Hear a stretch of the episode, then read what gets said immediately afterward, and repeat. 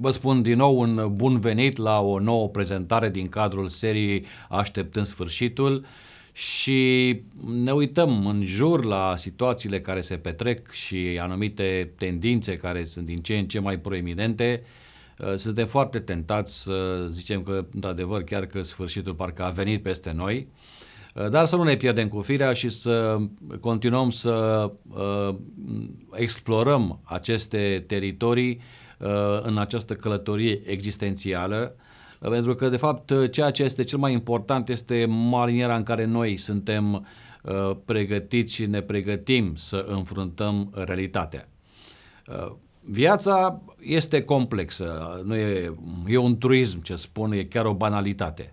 Uh, și noi ca oameni am fost învățați de-a lungul timpului să ne adaptăm, să înfruntăm uh, viața, realitatea, să învingem, altor să fim învinși, uh, pentru că într-un final trebuie să recunoaștem, toții suntem învinși, într-un anumit sens, de aceea uh, speranța biblică este foarte importantă pentru toți cei care o acceptă, adică suntem învinși uh, temporal și temporar, dar există ceva dincolo.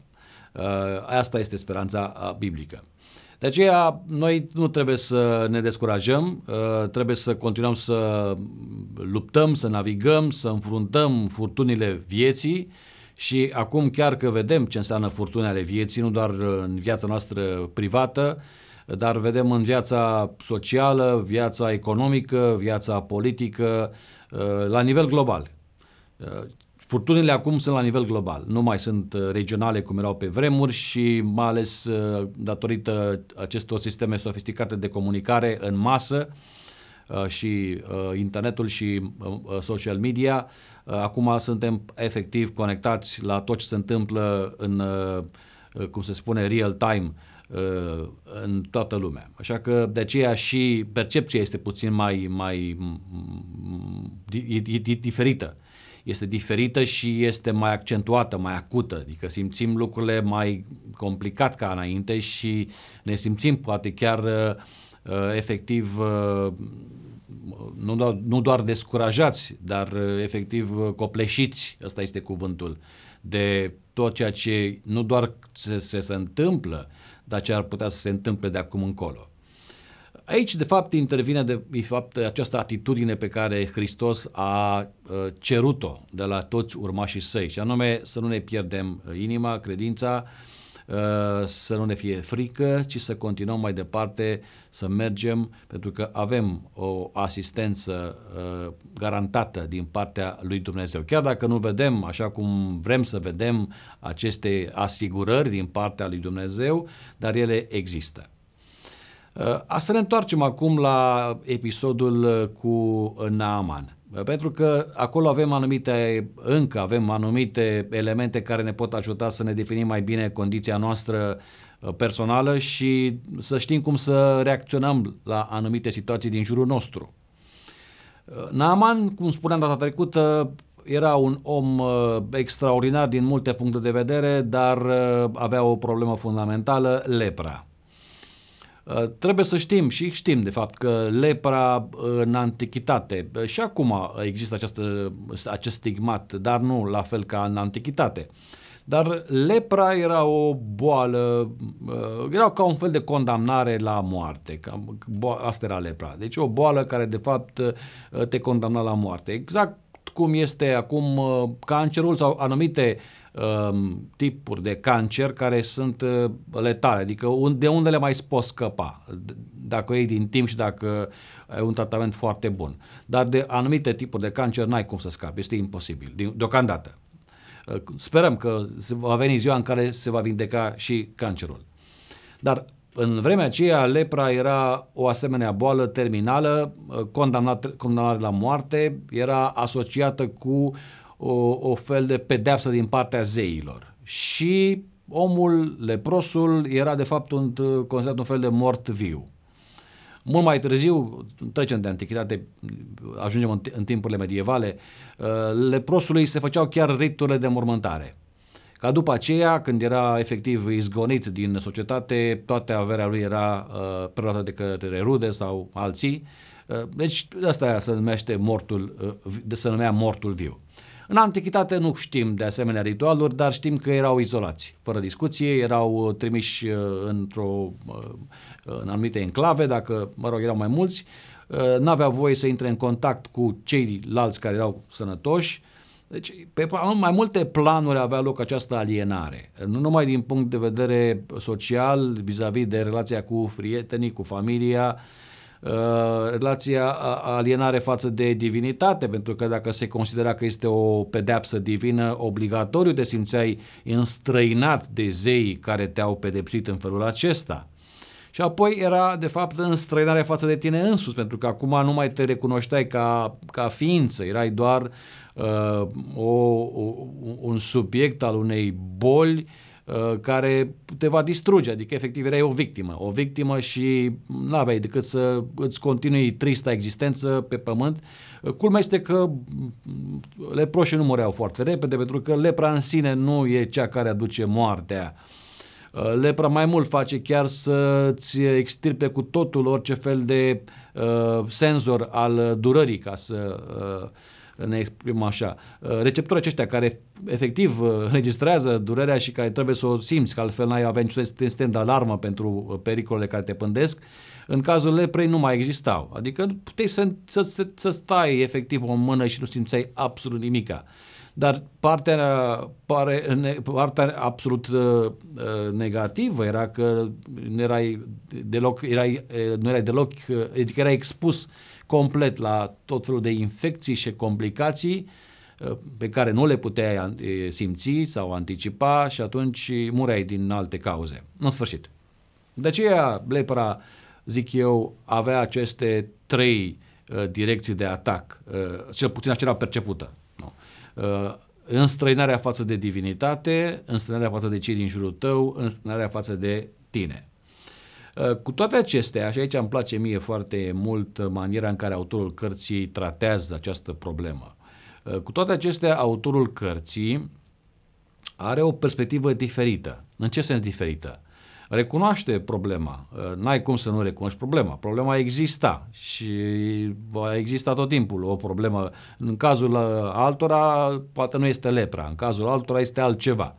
Știți că am făcut acea comparație, uh, punem numele nostru acolo, în locul lui Naaman și spunem noi cu tare eram, suntem așa și așa și mai departe, aspectele pozitive, dar intervine interjecția aceasta adversativă schimbă total uh, sensul de mers și atunci e ca și cum mai ar anula tot ceea ce a fost uh, anterior uh, acumulat și, mă rog, uh, realizat. E, în cazul altora, așa cum spuneam, poate să fie orice altceva, uh, nu trebuie să fie o lepră. Dar lepra știm foarte bine că întotdeauna, cel puțin din, din punct de vedere biblic, a fost asociată cu, cu păcatul. Uh, nu deloc întâmplător. Și ar fi poate interesante anumite uh, paralele sau asocieri, deși poate nu întotdeauna ele corespund și n-ar trebui să facem asemenea asocieri forțate, dar exista această concepție, uh, lepra ca fiind de fapt o, un simbol pentru păcat. Acum, haideți să ne întoarcem puțin, pentru că o să mai ajungem la, la, la tema aceasta, la această asociere, dar haideți să vedem acum exact despre ce este vorba în cazul uh, acesta. Acum, pentru un evreu, uh, autorul e evreu, da? Autorul cărții este un evreu. Uh, pentru un evreu, oricine e agresor, e dușman, nu? Uh, începând cu egiptenii și apoi continuăm cu filistenii sau cu celelalte popoare nomade și apoi uh, asirienii, după aceea babilonienii, sirienii și așa mai departe. Da? Deci tot timpul ăștia au fost și până la naziști, da? până la naziști încoace, secolul 20. Uh, ăștia au fost agresorii, nu? Deci ăștia au fost agresorii. Și întrebarea este de ce ai avea uh, o oarecare doză de, cum să spun eu, de compasiune pentru un agresor. Bun, poate că Naaman nu era chiar agresorul. Și aici trebuie să căutăm să facem niște, niște distinții, să căutăm nuanțele. De că noi de obicei nu prea căutăm nuanțele. Uh, de ce nu căutăm nuanțele? E mai comod să-i pui pe toți în aceeași oală. Ăsta este adevărul. De lene uh, un motiv este acesta, ăsta este un motiv pentru care îi punem pe toți cu aceeași, uh, uh, în aceeași oală. Noi nu ne plac, de fapt, nuanțe, nu ne, nu ne plac diferențierile. Vrem că ăsta este că toți sunt la fel, nu? ceea ce este extrem de grav. Această generalizare a condiției celor din jurul nostru este extrem de grav, efectiv. Dar știm foarte bine că nu toți sirienii erau răi și agresori. Nu? Deci sirienii erau un popor ca oricare alt popor, ca evrei. Popor care a fost, spune Biblia, eliberat uh, prin Aman de Dumnezeu. Începeau și ei problemele lor ca orice alt popor. Uh, dar aveau și ei uh, licherele lor, aveau și ei agresorii lor, aveau și ei dictatorii lor și așa mai departe, ca orice popor, repet. Și în poporul Israel aveau oameni cu foarte mari probleme și cu oameni răi. Oameni, Biblia tot timpul profeții au, au efectiv, au tunat și infulgat împotriva acestor specimene, care nu trebuie, să fapt, uh, trebuie, trebuie evidențiați, adică să arate clar, uite, ăștia sunt oamenii răi, ăștia, ăștia ne fac probleme la toți. Nu. Biblia tot timpul a făcut treaba aceasta. E, uh, noi tindem să aplicăm judecăți de valoare la nivel colectiv. Uh, adică etichetele Uh, le punem la toți matricolele ca aparțin de, de toți din aceeași grup, aceeași categorie, aceeași trib. E, nu e chiar așa. Îmi place foarte mult Radu Paraschivescu pe care îl, îl follow, cum se zice, pe Facebook. Uh, mă rog, într-o, într-un comentariu și într-o discuție cu unul din comentatorii uh, la postul său respectiv, Ehm, spunea ceva în genul acesta, care este bun simț. Dacă vecinul de sus mă inundă, nu mă uit chiorâși la tot blocul. Ăsta este adevărul. Nu? Deci n-ai cum să aplici judecăți de valoare la toată lumea pentru că un singur individ sau mai mulți indivizi te-a călcat pe bătătură. Nu? Da, deci asirienii, pardon, asirienii, da. Deci, în general, erau percepuți ca fiind niște agresori. Dar nu toți sirienii veneau în Israel uh, să cucerească Israelul sau veneau unii doar, o armată și cu generalii lor. Uh, poate că și Naaman a făcut parte din această categorie de, de agresor. Cu siguranță că dacă fiind general nu trebuie să stea acasă și să joace table. Uh, trebuia să participe la războaie. Deci era agresor într-un anumit sens, fără discuție. Poate că nu era unul de la rău, nu știu să... Spec, acum speculez.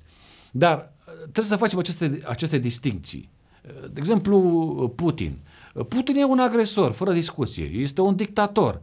Dar poporul rus nu intră în aceeași categorie. Sigur că are mulți susținători în poporul acesta uh, rus. Dar nu înseamnă că toți rușii sunt agresori, toți rușii sunt uh, dictatori sau malițioși și așa mai departe. Deci nu putem să-i punem pe toți în aceeași oală. Asta vreau să încerc să... Și cred că e de de la sine înțeles, nu cred că trebuie să mai accentuez prea mult. Acum, normal, uh, și ne uităm și în jurul nostru, sigur că Putin ar merita trimis în uh, uh, iadul acesta sovietic, adică în gulag, dacă nu mai există, da, în Siberia, uh, dar cum a fost pe vremuri gulagul sovietic, da, ar, el ar merita să fie trimis acolo, după cum Hitler ar fi meritat, dacă se putea și nu se, nu-și lua singur viața, să fost trimis la Auschwitz. Și acolo la Auschwitz, în aceleași condiții pe care el le crease pentru evrei și pentru alte minorități, acolo să-și ducă viața până se stingea și eventual la sfârșit chiar și el să fi fost să avea parte de uh, ultimul tratament, să anume să fie uh, incinerat. Adică oamenii aceștia sunt un, un nu sunt foarte mulți, dar sunt acești gen de oameni uh, agresori, dictatori ăștia. Ăștia își merită soarta aceasta și ăștia nu trebuie să fie tolerați, să fie foarte clar. Acum, avea mare dreptate ambasadorul uh, ucrainian Uh, zilele trecute la uh, ONU, când spunea că pentru criminali de război nu există uh, purgatoriu, ci se duc direct în iad. Mă rog, în concepția aceasta ortodoxă, uh, mai mult catolică, pentru că nu crede nimeni în ortodoxie de în purgatoriu.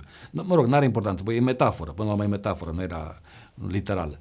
Dar asta este adevărul pentru că această categorie de oameni, ăștia nu poți să-i tratezi ca pe restul, pentru că ei sunt foarte periculoși și au potențialul să facă mult rău în jurul lor. Gândiți-vă cât rău a făcut Hitler. Un singur om, ajutat de o clică, bineînțeles, a reușit să creeze un asemenea dezechilibru în Europa și 50 de milioane de oameni și-au pierdut viața pentru că un om a avut în minte niște idei fixe și a ținut cu tot morțișul să le aducă la îndeplinire. Și dacă n-ar fi fost stopat de către aliați, ar fi făcut mult mai mult rău în Europa și în toată lumea. Nu dați seama că Hitler nu s-ar fi oprit în Europa. Deja era în Africa. Deja avea acolo planuri și pentru africani, nu numai pentru europeni. Și s-ar fi dus și în America, dacă ar fi putut, și așa mai departe. Deci acest gen de oameni, ei trebuie opriți, fără discuție. Nu avem cum, nu există altceva. Acum, sigur că Dumnezeu ne invită să iubim pe toți oamenii și, mai, și să iubim și pe dușmani. Nu? Adică asta spune Hristos. Și unde avem, avem dificultăți mari în a înțelege uh, nuanțele acestei porunci, pentru că, repet, și aici sunt nuanțe. Nu putem să o luăm așa ad literam, domnule, indiferent ce face, ă, ăsta este agresorul. Gândiți-vă ca și cum acum ucrainienii ar trebui să-i aștepte pe soldații ruși cu uh, floarea de soare, că este uh, simbolul lor național, sau unul simbol naționale, să-i aștepte uh, și uh, să zică bine ați venit pentru că noi suntem creștini și nu putem decât să iubim pe dușmani. N-ai cum să faci treaba aceasta când agresorul vine și te calcă în picioare, fără discuție. Cât era Bonhoeffer de creștin, știți foarte bine, teologul german Dietrich Bonhoeffer, cât era el de creștin și cât de mult a vorbit de, despre, despre uh, Dumnezeu, iubirea Dumnezeu și multe alte lucruri extrem de importante. Uh, Bonhoeffer a fost foarte activ în a încerca să oprească răul. Deci, efectiv, Bonhoeffer a fost implicat în, într-o, să zicem, echipă da? de asasinare a lui Adolf Hitler. Din păcate n-a reușit. Efectiv, au fost cel puțin, dacă nu mă înșel, șapte aproape sau zece încercări de asasinare a lui Adolf Hitler și toate au eșuat. Efectiv, parcă era dracu acolo care nu putea să fie atins și nu un, un, un om, zice că e un om banal până la urmă. Hitler a fost un om banal în multe privințe. Nu în ce privește uh, maniera de a uh, produce și de a extinde răul. Și tocmai aici este de fapt provocarea, că dacă oamenii buni sau oamenii de bine uh, stau liniștiți și nu fac nimic, atunci este cea mai mare pericol. Când oamenii aceștia nu zic nimic și nu fac nimic, pentru că răul se extinde. Luați metafora cu sarea. Nu? Spune Iisus că noi suntem sarea pământului. Ce înseamnă treaba aceasta? Nu e vorba doar de gust aici, domne, că dacă nu mănânci mâncare cu sare, n-are niciun fel de gust. Vezi la polul opus sarea în bucate, acea povestire uh, românească și a pus uh, zahăr, a pus uh, miere în, în ciorbă sau în sarmale, vă dați seama ce gru, groasnic, când ai nevoie de sare. Nu doar la acest aspect gustul, e gustul sărat, nu, nu, nu la asta se referă. Sarea, în mod special în antichitate, era de fapt un conservant care trebuia să prevină stricăciunea. Ori aici, practic, probabil că noi nu știu dacă ne-am înțeles noi menirea noastră ca să fim sarea pământului, doar care să dăm gust cumva uh, și aromă vieții uh, prin uh, modul în care ne trăim noi uh, aceste valori creștine. Dar trebuie să împiedicăm răul să se împrăștie. Acum, sigur că da, noi întotdeauna creștinul a fost pacifist și trebuie să fie pacifist. Și nu trebuie să imediat să recurgem la arme. Dar uh, ideea este că trebuie să, să facem tot ce putem omenește posibil să împiedicăm ca răul să se extindă, pentru că altfel care mai este rolul nostru în lumea aceasta. Doar cu apeluri de astea la rugăciuni, ne rugăm, sigur că ne rugăm. Ne rugăm pentru toți oamenii care sunt afectați de războaie, de conflicte, de foamete, de aia ne rugăm. Doamne, cât să te rogi? Pentru că până la urmă rugăciunea asta e mai complexă decât credem noi, că nu este un fel de miracol de ăsta, un fel de hop, hocus pocus, așa coșer, în care te rogi și Dumnezeu după aia, pentru că tu te-ai rugat, a intervenit imediat. Păi dacă este așa, nu vă supărați, câți oameni nu s-au rugat acolo, în, la Auschwitz sau toate acele lagăre de concentrare și nu s-a întâmplat nimic aproape doar când au venit aliații și au desfințat efectiv lagările și au, i-au învins pe naziști. Deci haideți să înțelegem complexitatea vieții și a realității. Rugăciunea, da, e foarte bună. Eu cred în rugăciune. Dar rugăciunea fără fapte e moartă. Cum se spune în Iacob despre credință. Fără fapte este moartă. Deci credința, uh, rugăciunea fără ca după aceea să faci ceva concret pentru semenii tăi, pentru uh, a împiedica anumite nedreptăți, abuzuri și lucruri de genul acesta, este efectiv inutilă, este, devine aproape cinic să spui că te rogi și după aceea nu faci nimic. Mă rog, uh, frate, pentru tine, dar nu fac nimic pentru omul sărac acolo, om. Poate nu pot să-i dau bani, dar pot să fac altceva ca să îl ajut. Iisus nu se ruga doar pentru oameni. Da, Iisus se ruga. Dar nu avem atât de multe uh, exemple în Biblie în care Iisus tot timpul este surprins în această ipostază a rugăciunii. Iisus, sunt câteva când Iisus spune că, Biblia spune că Iisus se ruga. Sunt doar câteva. În rest, în 99% din cazuri în care Iisus este prezentat, El este prezentat în acțiune. Sau dacă vă place principiul lui Pareto, că poate că unii au această, uh, mă rog, inclinație pentru asemenea procente de preciturul Pareto, dom'le, 20% rugăciune, dacă vreți, și 80% uh, acțiune. Bun, mai mult, dacă 20% investești în rugăciune, să zicem, apoi asta va rezulta în 80% acțiune. Cum vreți, dar rugăciunea ocupă așa, uh, un procent comparativ cu restul în care se numește acțiunea. Acțiunea pe care Hristos a demarat-o în fiecare zi pentru uh, împiedicarea răului, pentru uh, avansarea binelui, pentru vindecare, pentru rezolvarea problemelor, pentru încurajare, pentru tot ce a făcut Hristos, de fapt, în Biblie, este uh, clar vizibil ca fiind o acțiune continuă, este un prezent continuu din punctul de vedere al lui Hristos. Așa că, revenind la sare, aia înseamnă să fii sarea pământului, nu doar să, mă rog, te rogi. Da, e simplu să te rogi, asta este. Și unor chiar asta este simpla, uh, soluția cea mai uh, la îndemână, cea mai comodă. Lasă că ne rugăm. Băi, ne rugăm pentru poporul care este acum agresat dar haideți să facem ceva și pentru oamenii aceia. Nu știu, așa cât putem la nivelul nostru sau cum așa. Dar trebuie făcut ceva, nu doar așa ne rugăm, sunteți în rugăciunile noastre și uh, ne gândim la voi. Bun, acum știm foarte bine că Dumnezeu este un Dumnezeu, revenind la problema noastră, pentru, și pentru cei buni și pentru cei răi. Da? Asta uh, ne spune Biblia și așa pare normal să fie. Adică Dumnezeu, clar că e ca un părinte care are și copii buni și copii răi. Nu? Și trebuie să găsească o soluție pentru toate posibilitățile care există în grădina uh, sa, nu? Dar ce înseamnă de fapt chestia asta? De ce, cum înțeleg eu treaba aceasta? Înțeleg în felul următor că Dumnezeu de fapt încearcă să-i recupereze pe toți. Adică nu doar pe aia care, domne, au deja potențial de a fi oameni buni și cu ăștia ne ocupăm și restul dă încolo, că sunt oricum niște rebuturi uh, morale, sociale și nu avem nevoie de ei pe lumea cealaltă. Dumnezeu vrea să-i salveze pe toți, asta știm clar, de aceea Dumnezeu a murit pentru toți, Ioan 3 cu 16 și uh, în 2 Petru 3 spune că nu vrește ca nici unul să nu piară, deci nici măcar unul să nu pierdă, ci toți să vină la pocăință. De aceea spun că Dumnezeu încearcă, ăsta e cuvântul, trebuie să nu-l ocolim pentru că ăsta e cuvântul care exprimă realitatea, încearcă să-i recupereze pe toți, no, dacă se poate. De aceea Dumnezeu nu l-a abandonat pe Naaman, pentru că Naaman, domne, da, era, Dumnezeu a lucrat cu el, uite că i-a eliberat și pe lui, uh, poate a făcut și el alte lucruri rele în viața lui, dar Dumnezeu nu l-a abandonat pe Naaman. Și este foarte interesant, pentru că efectiv vrea să îl recupereze pe acest uh, uh individ.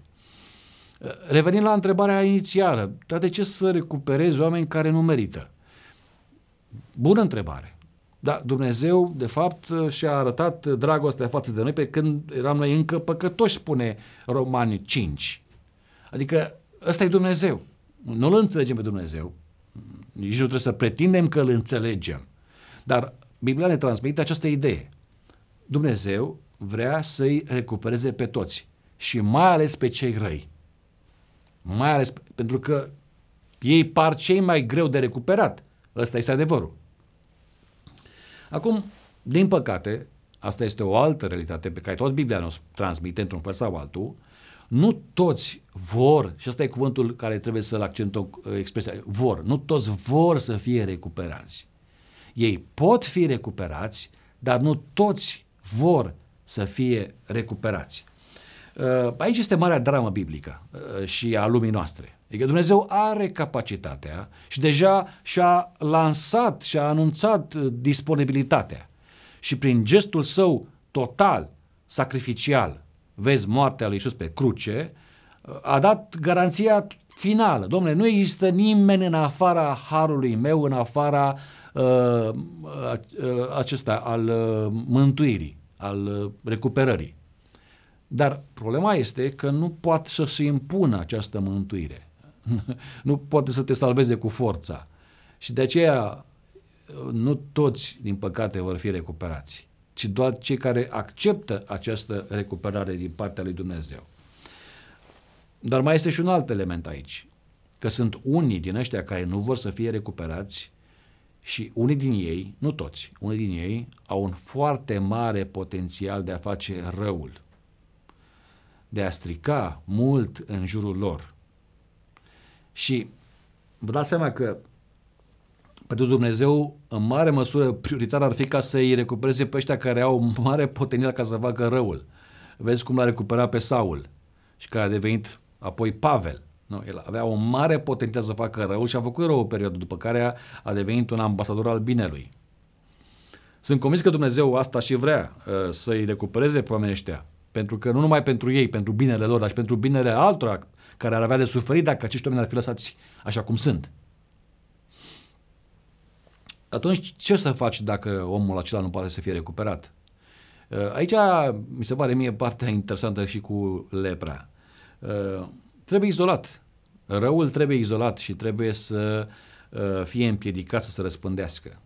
De fapt, acesta era tratamentul standard pentru lepră în antichitate și încă a mai rămas și până în ziua de astăzi într-un anumit fel. Că încă mai sunt colonii de astea de uh, leproși. Uh, avem și noi una în Dobrogea, dacă nu mă înșel. Bine, în alte condiții, fără discuție, nu se compară cu ce a fost în antichitate. Dar e o formă de izolare. Uh, bun, uh, noi intrăm în acum în privința aceasta a leprei și cum uh, se produce lepra și așa mai departe, pentru că nu e atât de clar cum mi se pare nou că este. Nu la asta mă refer. Dar ideea este că răul, în general, trebuie să fie izolat și trebuie să fie împiedicat să se uh, Uh, răspândească. Însă, sigur că da, ideală ar fi vindecarea. Asta ar fi de fapt ideală. Și aici mi se pare mie că Dumnezeu uh, a ales în cazul lui Naaman vindecarea. Pentru că se pare că Naaman a acceptat această vindecare, și că așa spune Biblia. Și mai mult, a mers mai departe de acest uh, aspect exterior, să-l numim așa, al vindecării. De aceea, uh, lepra este un simbol al unei condiții care este teribile uh, și pe care, de care toți suferim, de ea dacă recunoaște dacă nu recunoaștem. Și de aceea Dumnezeu a ales asemenea situații, exemple, ca să arate cât de dispuse să rezolve această problemă fundamentală a noastră, a tuturor.